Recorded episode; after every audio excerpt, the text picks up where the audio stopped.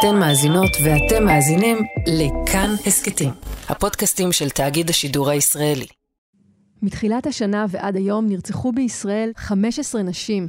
הרוצח במרבית המקרים היה בן משפחה שרצה למנוע מהאישה לעזוב אותו, או שלא היה מרוצה מאורחות חייה, מאיך שהתלבשה או התנהגה, ממי שהסתובבה איתו, או ממה שבחרה לעשות. מספר מעשי הרצח עד כה השנה כפול ממספר האירועים בשנה שעברה. שיעור מקרי האלימות מזנק. כאן רשת ב'. רצח בראשון לציון. בדירה ברחוב רמז בעיר נדקרה למוות אישה כבת 55. החשוד במעשה הוא הגרוש שלה, אף הוא בשנות ה-50 לחייו. נשאלת השאלה מה המדינה עושה מול הצונאמי הזה של מעשי הרצח. בשנת 2016, לפני 7 שנים, ועדה בין-משרדית מיוחדת הציגה מסקנות להתמודדות עם תופעת האלימות במשפחה. העניין הוא שבישראל, כמו בישראל, רוב המהלכים עליהם המליצה הוועדה בכלל לא יוסמו. לפי דוח של מבקר המדינה, רק 40% מהתקציב ליישום המסקנות נוצל בסופו של דבר. היי, כאן דקלה אהרן-שפרן, אתם עם עוד פרק של עוד יום, הסקת האקטואליה של כאן חדשות. והיום, בפרק מיוחד על מגפת האלימות במשפחה, נשאל מה הוביל הזינוק הזה במספר הגברים שהחליטו לרצוח נשים. כתבתנו ורד פלמן תביא כאן סיפור מצמרר של אישה שסבלה מאלימות מינית ופיזית בתור ילדה ובוגרת. במשך שנים היא לא רצתה להתלונן כי איבדה מגיל צעיר את האמון במערכת. היום, אחרי שהצליחה להשתחרר ממעגל האלימות, היא מסייעת לנשים אחרות. נדבר גם עם רות רזניק, פעילה חברתית וכלת פרס ישראל למפעל חיים, שאומרת שהיעדר הטיפול בגורמי השורש מביא להתרחבות של התופעה, וגם לכך שיש עוד ועוד גברים שמצטרפים למעגל הפוגע.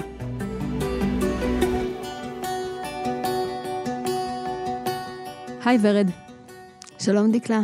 אנחנו מדברים על מספר כפול של אירועי רצח של נשים השנה לעומת השנה שעברה.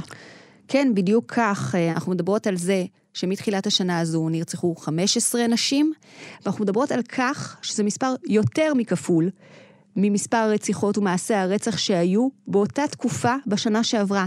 בכל 10 ימים במדינת ישראל מאז תחילת השנה נרצחה כאן אישה. פשוט בלתי נתפס. נכון, אנחנו רואים כשהאלימות גוברת בחברה הישראלית באופן כללי, גם ככל הנראה אירועי הרצח של נשים, גם הם גוברים לצערנו. ובמרבית המקרים, כפי שציינת, הנשים הללו נרצחו על ידי בן משפחה, בן זוג או אח, כאשר בעצם גם ברוב המקרים אותה אישה עלה חשד שהיא רוצה, חשש כמובן של אותו הגבר שהיא רוצה לעזוב אותו, או מדובר באישה שכבר עזבה את אותו הגבר האלים, והוא מחליט שהדבר הזה פשוט לא יקרה, שהיא לא יכולה לחיות כפי שהיא רוצה, ולכן הוא מחליט בעצם ליטול את חייה. אנחנו מדברות על כך שיש גם נשים שנפלו קורבן לסכסוכים שונים וגם לסכסוכים של משפחות פשע, כמו שראינו באירוע ממש לפני שבוע. רצח אכזרי הלילה בחיפה, חננה בוחט בת 24, אם לילד בן 5, נורתה מטווח קצר כשישבה ברכב בכניסה לביתה באחד השבועות המדממים ביותר בחברה הערבית, כשנשים... רק בת 25, רק בשל השתייכותה למשפחה מסוימת, שיש לה סכסוכים עם משפחה אחרת, כך שגם אנחנו רואות שנשים בעצם נופלות קורבן גם לשיוך המשפחתי שלהן. אבל את יודעת, רצח זה קצה של אלימות שיש לה בעצם הרבה לבושים שונים. נכון, נכון מאוד. רצח הוא הקצה הזה של האלימות, אבל בישראל יש 100,000 נשים שחוות אלימות ברמה יומיומית, וזה יכול להתבטא באלימות נפשית, זה יכול להתבטא באלימות כלכלית, וזה יכול להתבטא באלימות פיזית. יש גם שילובים כמובן שאנחנו רואים, שאותו גבר שולט ברמה הפיננסית עליהם, הם לא יכולות להוציא שום סכום כסף בעצמם מבלי שאותו גבר מאפשר זאת, הוא מפקח על הכל. אנחנו יושבות כאן עכשיו באולפן, כמה אנשים שמסתובבות בחוץ סובלות מסוגים שונים של אלימות כמו שאת מתארת? זהו, שבמדינת ישראל אין ממש מסד נתונים ברור לעניין הזה, אבל סקר שנעשה, והוא נעשה לפני 20 שנה, העלה אז שמדובר בכ-200,000 נשים דקלה. 200,000 נשים שסובלות מאלימות כלשהי בבית, וחלקם זה קורה באופן יומיומי בתדירויות שונות.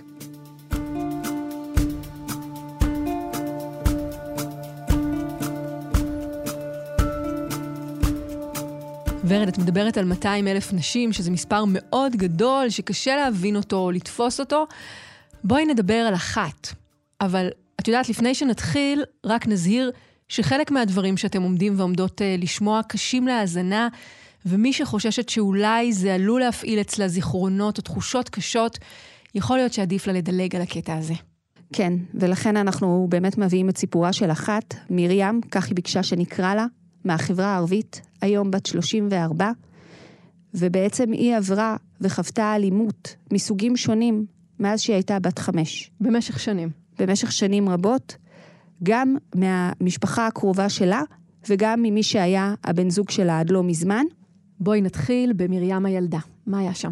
כן, הסיפורה של מרים מתחיל כבר בגיל 5, אז בעצם אבא שלה מתחיל לאנוס אותה. בגיל 5 נפגעתי מינית, קרוב משפחה שזה אבא, נמשך שנים, עד גיל 26. היא לא מבינה מה קורה. היא חושבת שזאת האהבה, שככה צריך להיות אהבה של אבא לילדה. אני התחלתי לאהוב את אבא.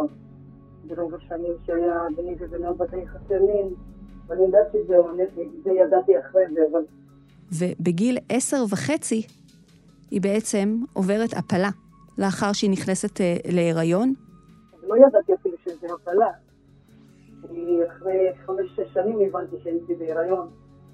הילדה לא ידעתי שמה זה בכלל כדורים, לא תדימות. האמון שלה במערכת נפגע כבר בגיל הזה, כאשר היא חושפת לראשונה בפני עובדת סוציאלית בבית הספר את מה שקורה בבית. אני מגיעה הביתה, מקבלת מוטות מאבא. מה יש? למה סיפרת? מה סיפרתי? לא הבנתי על מה הוא מתכוון. למה סיפרת לי זאת ככה וככה? אז הייתי בשוק, כאילו, איך ידעת? אז מרים הולכת, נפתחת, מספרת לעובדת הסוציאלית מה קרה, ואז, כפי שהיא מתארת, אותה עובדת סוציאלית, יש לה היכרות עם אביה, והדברים פשוט נסגרים מבלי לדווח לרשויות. ואז הוא אמר לי, מה שקורה בבית זה סודות ואסור להוציא. אפילו מי שתרצח מולך, מי שירצח אותה מולך, בתוך המשפחה, אסור לי לספר לאף אחד. מה זה עושה לאמון שלה? באנשים? במערכת? זה פשוט פוגע בזה טוטלית. היא לא מאמינה לאף אחד. היא לא מאמינה לאף אחד, היא לא מאמינה לרשויות, וזה משליך קדימה להמשך חייה. אני ננסתי מאבא, מאחי ומאחי, גיסי ולא שלי. אבל היה לי כעס הרבה על אחי. לא על השאר. התלוננתי עליו, ורצו לשרוף אותי בבית. לא מתלוננתי. והבאתי למשטרה מה לא חייך. איך הוא עשה לי. והייתי מוכנה גם לימוד, הייתי מוכנה להפול.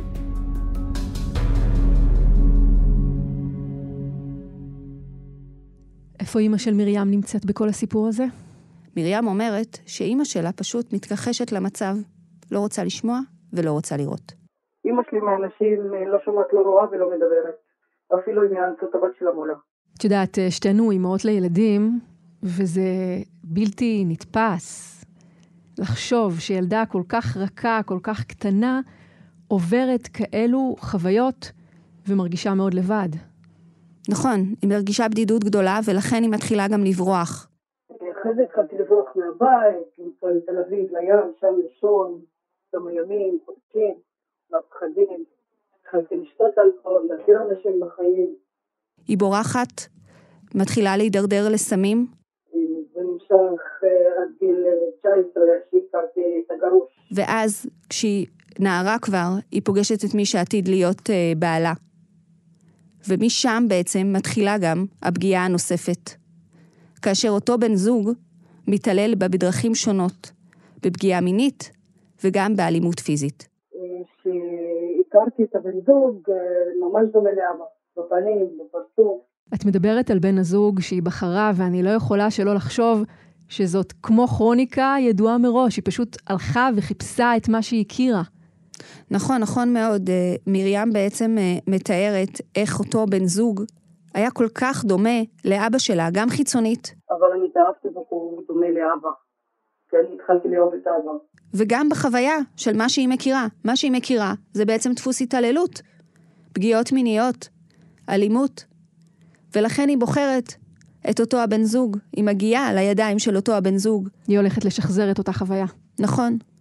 וכל אותה העת, היא מצד אחד רוצה באיזשהו מקום לקטוע את זה, מצד שני, היא יודעת שאם היא תקטע את היחסים עם בן הזוג שלה, היא תצטרך לחזור למשפחה שלה, ומבחינתה, האלימות הפיזית היא פחות גרועה מהאלימות המינית שהיא חוותה בבית.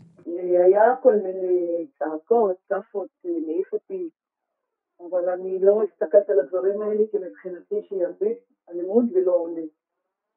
זה יותר קל.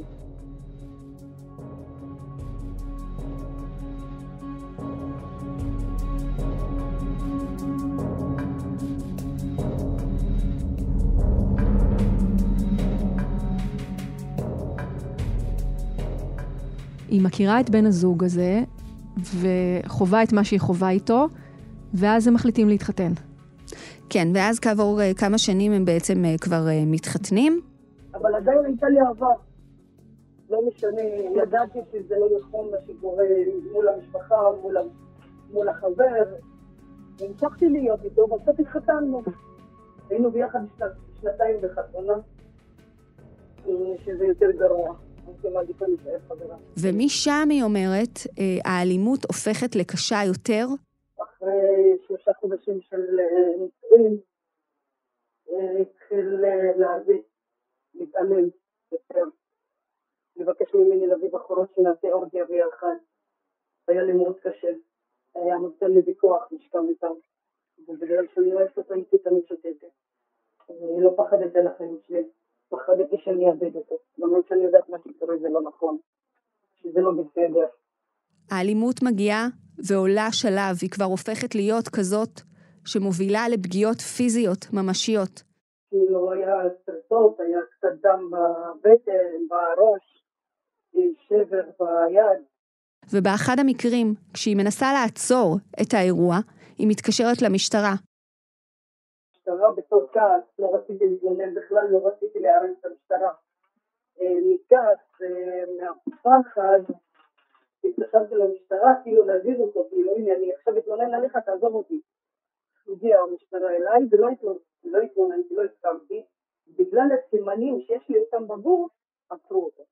אותו בן זוג נעצר, אבל לצערה בשל חוסר האמון שלה במערכת, היא פשוט נאטמת ולא מוכנה לשתף פעולה עם המשטרה. להאמין למשטרה שהיא לא עזרה לך בגיל קטן, להאמין לרווחה שעזבה אותך במצבים האלה, עם מי להאמין? אבא שלך שבוגע בך, המשפחה, בתוך המשפחה בוגעים בך, בתוך, מחוץ לבית, שהם זרים.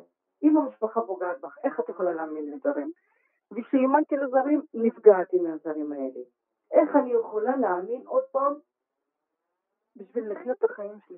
עד שיום אחד הוא מנסה לרצוח אותה, ואז כבר לא נותרת לה ברירה. היה לי זעזוע מוחי, לקח לי אפילו את הפלאפון, לא ידעתי מה לעשות, שלחתי להודעה לחברה שלי, תצילי אותי מהר, רק תגידי את השם שלי, כבר המשטרה תדע איפה אני. ובאמת, בתוך 2 דקות הוא ברח, המשטרה הגיעה. וכאן בעצם אחרי האירוע הזה, אחרי שהיא כבר שבורה, חבולה, אחרי שיש לה זעזוע מוחי, היא מאושפזת בבית חולים, אותו גבר נעצר ומוגש נגדו כתב אישום. אני התלוננתי, והם הצליחו לשמור עליי. הלכתי למקלט, הייתי במקלט 6 חודשים. בן הזוג המתעלל נעצר סוף סוף, אבל זה לא הסוף. נכון, זה לא הסוף. היא אחרי שבעצם אותו בן זוג נעצר, היא יוצאת למקלט לנשים, נפגעות אלימות, שוהה שם 0.5 שנה. ואחרי, מיד אחרי שהיא יוצאת מהמקלט, היא ממשיכה להיות נרדפת על ידי קרובי המשפחה של בן הזוג. בן דוד שלו, אח שלו ובן דוד שלו, מבית חדים מורים, מבית סדבה. את מדברת על מקרה חטיפה. נכון, נכון מאוד. היא בעצם מתארת כיצד קרובי המשפחה של בן הזוג לשעבר, מכניסים אותה לרכב, הם נמצאים שם 3-4 גברים. ואחד נוהג. הנהג לא ידעתי מי, אבל השאר ידעתי. ביקשתי להיכנס לשירותים, הכניסו אותי ליער, הצלחתי לברוח משם, למרות שהזריקו לי משהו, אני לא זוכרת מה, אבל אני לא יודעת מה זה בכלל. ושם היא בעצם מצליחה להימלט מהם? ברחתי, 2 גברים מצאו אותי, עזרו לי, הביאו לי מים, זה מה שאני זוכרת, והמשטרה הגיעה. אחרי זה לא זוכרת. כל מה שאני זוכרת שהייתי בבית חולים, קמתי ושאני במיטה. למרות העובדה שהיא זיהתה את אחד מהחוטפים, אף אחד עד היום לא נעצר. המשטרה לא עצרה את אף אחד עד היום. לא היה אכפת לה. במילים אחרות, מקרה נוסף שפשוט מזין את חוסר האמון המוצדק של מרים במערכת. היא שוב ושוב בעצם נפגעת מהרשויות. פגיעה נוספת, דקלה, שהיא חשה מהרשויות, היא העובדה שבן זוגה משתחרר רק שנה אחרי שהוא נכנס לבית הכלא. וזה קורה בגלל העומס, בין היתר בגלל העומס על בתי הסוהר. הוא משתחרר בקיצור מנהלי, ובעצם יוצא לחופשי, ועוד לפני כן גם הוא דואג לאיים עליה. אבל ברוך השם, כמעט שנה אני בלי בלגנים איתם. כאילו, אף אחד לא מטריד אותי, אבל אני לא יודעת אם אני עדיין בסכנה, כי אני הבנתי מהגרוש, לפני שנשתחרר, דיברנו, הוא התקשר אליי מהבית סוהר, לפני שהשפטו אותו, אמר לי, אפילו אם אחרי 20 שנה אני אפתח אותה. מתוך הסבך הקשה הזה של החוויות שמרים עוברת, בסופו של דבר היא מצליחה להיחלץ ולצאת משם. נכון, כבר שנה היא אומרת, אני לא מאוימת, אני אישה חופשית, אני מצליחה ללכת ולהתנדב בשביל נשים אחרות. אני מסייעת לנשים אחרות בשביל לתת להם כוחות.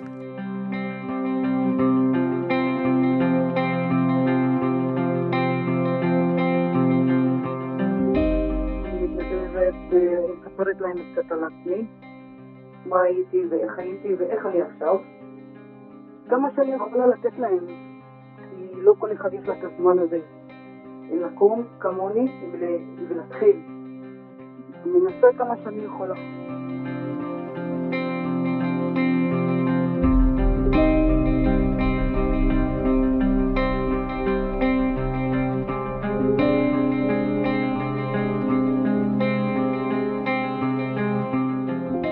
ורד, מול כל אלה, מה המענה שמדינת ישראל נותנת? מה המדינה עושה כדי להתמודד עם המצב? אי אפשר לומר שמדינת ישראל לא עשתה כלום. פותחו מענים, יש מרכזי טיפול האלימות, אבל הם לא מספקים, הם לא נגישים לכל הנשים. יש הרבה מאוד נשים שעדיין חוששות לפנות, גם מסטיגמה חברתית וגם מסיבות שונות. ואנחנו רואים בעצם שהרבה מאוד נשים לא מנותרות, כי דקלה, הרוב המוחלט של אותם נשים שנרצחו השנה, לא היו מוכרות לשירותי הרווחה בהיבט הזה של אלימות במשפחה. זאת נקודה מאוד מהותית. בהחלט, וזה מראה עד כמה יש חוסר אמון במערכת. בישיבה שהייתה בכנסת, בוועדה לקידום מעמד האישה, בנושא רצח נשים, אמרה נציגת המשטרה, כי יש בעיה קשה בכך שנשים לא מאמינות במערכת ולא מגיעות להתלונן במשטרה. רק אחת מתוך הנרצחות השנה פנתה למשטרה והתלוננה, והוגש כבר כתב אישום נגד הגבר הפוגע. לפני 7 שנים, ועדה בין-משרדית מיוחדת מגישה את המסקנות שלה. נכון. לכאורה היה כאן פתח לשינוי משמעותי. ועדה רצינית, ישבה 2 דקלה, הוציאה מסקנות נרחבות באמת, בהיבט הטיפולי, בהיבט החקיקתי, ובסופו של יום מה שקורה זה שהרוב המוחלט של התקציבים בעצם לא מנוצל, הרבה מהמסקנות לא יושמו. אחת המסקנות הייתה חקיקת חוק האיזוק האלקטרוני. החוק הזה קודם בממשלה הקודמת. בואי נדבר רגע על חוק האיזוק האלקטרוני. מה המשמעות של השינויים שהשר לביטחון לאומי בן גביר מוביל בהצעת החוק הזאת? כן, אז מה שקורה בעצם בהצעת החוק שהשר לביטחון לאומי הצעיר שהוא יביא לוועדת השרים לחקיקה ממש בימים הקרובים, האיזוק האלקטרוני מותנה בכך שגבר או שתהיה לו הרשעה פלילית, או שיוגש נגדו כתב אישום מבוסס דיו. כך כתוב. שאלה היא, שאלה טובה, דקלה, האם צריך להמתין שתהיה הרשעה לגבר, הרשעה פלילית? האם צריך להמתין שאולי גבר ירצח את אשתו, או באמת יפגע בה בצורה כזאת שהיא תהיה משותקת, רק כדי שיעסקו אותו? ומה זה בכלל כתב אישום מבוסס דיו? הרי הפרקליטות והמשטרה לא מגישות כתבי אישום, אם הן לא בטוחות, כמעט ב100% שהגבר יורשע. זאת אומרת שכאשר כבר יגיעו למצב שבו צריך לשים אזיק אלקטרוני לאותו גבר, יכול מאוד להיות שזה כבר יהיה מאוחר מדי. נכון מאוד.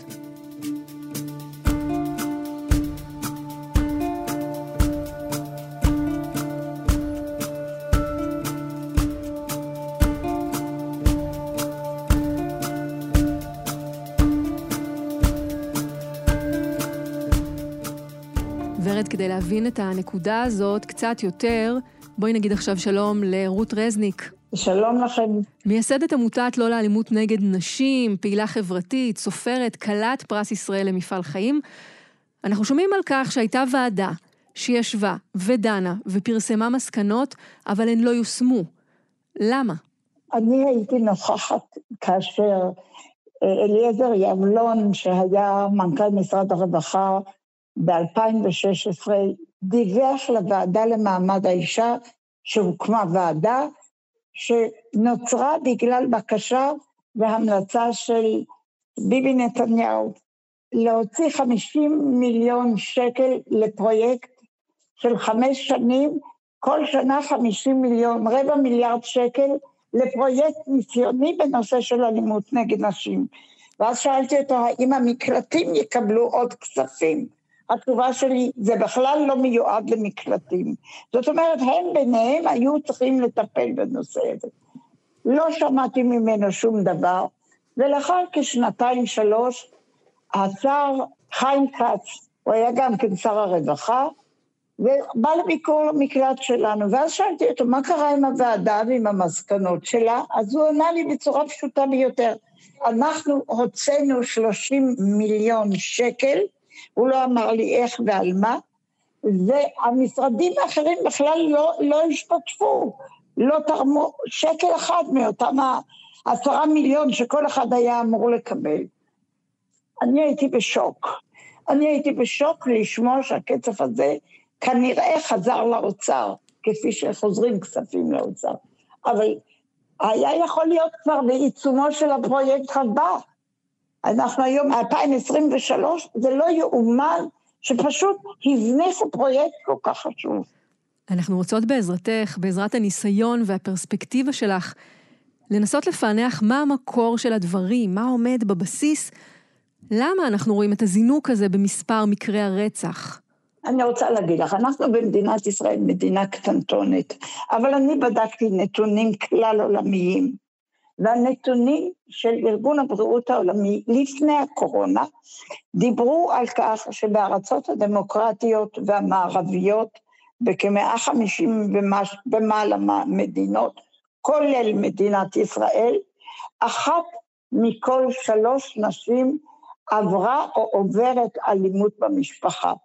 זאת אומרת שזה דבר שהוא מאוד מאוד נורמטיבי, והולך איתנו לאורך שנים רבות. מאוד שכיח. אני אומרת את זה, ואני יודעת שקשה לקלוט, וקשה להאמין שההיקף הוא כל כך גדול. אבל אלימות היא גם אלימות מילולית. אלימות כמו את מטומטמת, את לא שווה כלום, את חושבת שאת מנהלת בחירה באיזה מקום, אצלי את הלכי נמוך מתחת לשטיח, אפילו לא להרים עליה אצבע, לשבור אותה, להרוס את הנפש שלה. וכמובן, זה פוגע תמיד וללא ספק בילדים. יש מחקר מאוד ידוע אמריקאי, שנקרא ילדים העדים לאלימות, לא ילדים שחווים אלימות. והמחקר קבע שכ-80% מאותם הבנים יהפכו גם הם לגברים אלימים. גם גברים שמאוד כועסים על האבא, אבל כשמתפרצים, הם ראו את המודל הזה. אבל זה מתחיל, חייב להתחיל בחינוך. חינוך זה מילת המפתח, חינוך מגן הילדים. מה קורה היום כאשר ילד בשם רני בא הביתה בוכה ואומר, איציק הרביץ לי. אבא שלו אומר, מה? איציק הרביץ לך? אני עכשיו לוקח אותך לג'ודו או לקראטה. אתה תהיה יותר חזק, הוא אולי הרביץ לך יותר בעולם, לעולם. זו לא השיטה. השיטה היא אחרת, ופסיכולוגים טובים, רגישים, צריכים לאבד אותה, לחנך את הגננות ואת המורות ואת המורים, להתייחס לנושא של אלימות בתוך המשפחה. רות, מה קורה כשילדים שנחשפים לאלימות לא מטופלים?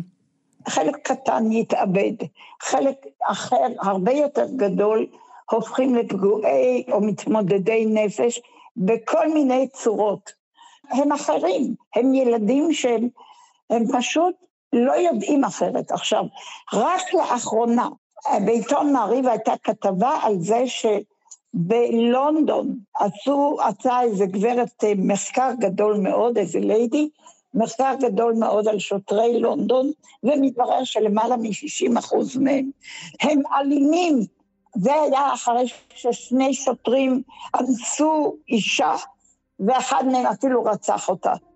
לפני 30 שנה, אני גם הבאתי מחקר שעשו בלונדון בקרב השוטרים, והיו ממצאים מאוד דומים. אז הבאתי את המחקר הזה למי שהייתה סגנית יועץ המשפטי במדינת ישראל, עורכת דין יהודית קרב, והיא לקחה את זה והיא עשה עם זה עבודה גדולה. ואז התחילו להקים את מה שקראו יחידות אלמ"ב במשטרה, אלימות במשפחה.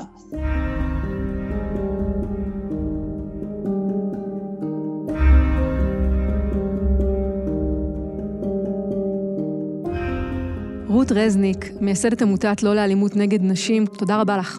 תודה לך על האפשרות לדבר על הנושא הזה.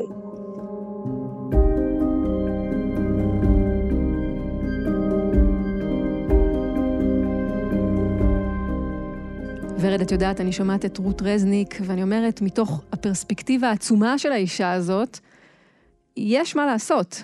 כן, בהחלט נשמע שיש מה לעשות, והיא אומרת ששורש הדברים הוא חינוך, צערנו, וזה דווקא משהו שהמערכת לא משקיעה בה. ואני חושבת שבעצם מה שאנחנו רואות כאן, בסופו של יום, שיש עוד דרך ארוכה כל כך, כדי לשנות את המצב, כדי להוביל לכך שנשים יהיו בטוחות יותר, בבית שלהם וגם בחוץ. וכל עוד המערכת לא תשקיע יותר, ולא תגביר את האמון גם של נשים במערכת עצמה, הדבר הזה פשוט לא ימוגר, לא יצומצם, ולצערנו אנחנו ככל הנראה נראה עוד ועוד רציחות ואלימות שמתגברת.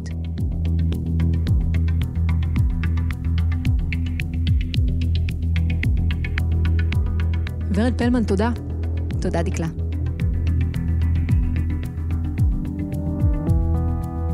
האזנתם לעוד יום. עורך דניאל אופיר, עיצוב קול ומיקס חן עוז.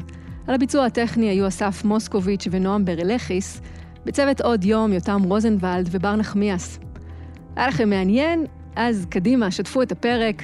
אם אתם מאזינים לנו בספוטיפיי או אפל פודקאסט, נשמח אם תיתנו לנו דירוג גבוה. הערות על מה שאמרנו, אתם מוזמנים ומוזמנות לכתוב בקבוצת כאן הסקטים בפייסבוק, אפשר גם בחשבון שלי בפייסבוק או בטוויטר. פרקים חדשים של עוד יום עולים בכל יום ראשון, שלישי וחמישי. את כולם וגם הסקטים נוספים מבית כאן תוכלו למצוא בכל מקום שבו אתם מאזינים להסקטים, או באתר כאן, תאגיד השידור הישראלי. כאן דקלה אהרן-שפרן. נשתמע.